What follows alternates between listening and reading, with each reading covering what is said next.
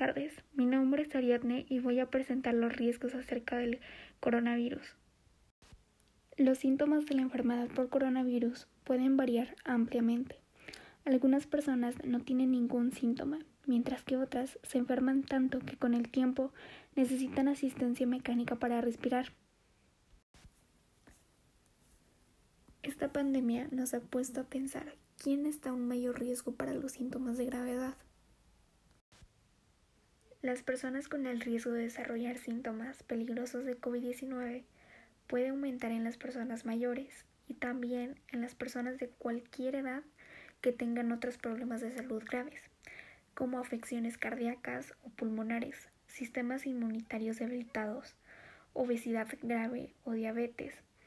Esto es similar a lo que sucede con otras enfermedades respiratorias, como la influenza.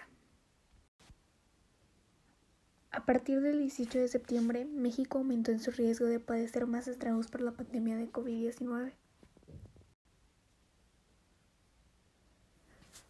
En los Estados Unidos de América, cerca del 80% de los muertos por la enfermedad se dieron en personas de 65 años o de más edad. 40.406 mujeres embarazadas por COVID-19 dentro del 22 de enero al 23 de noviembre del 2020. Es sumamente importante que las personas con mayor riesgo de enfermarse se protejan. Hay que tomar precauciones para prevenir la propagación del virus y protegernos a nosotros mismos.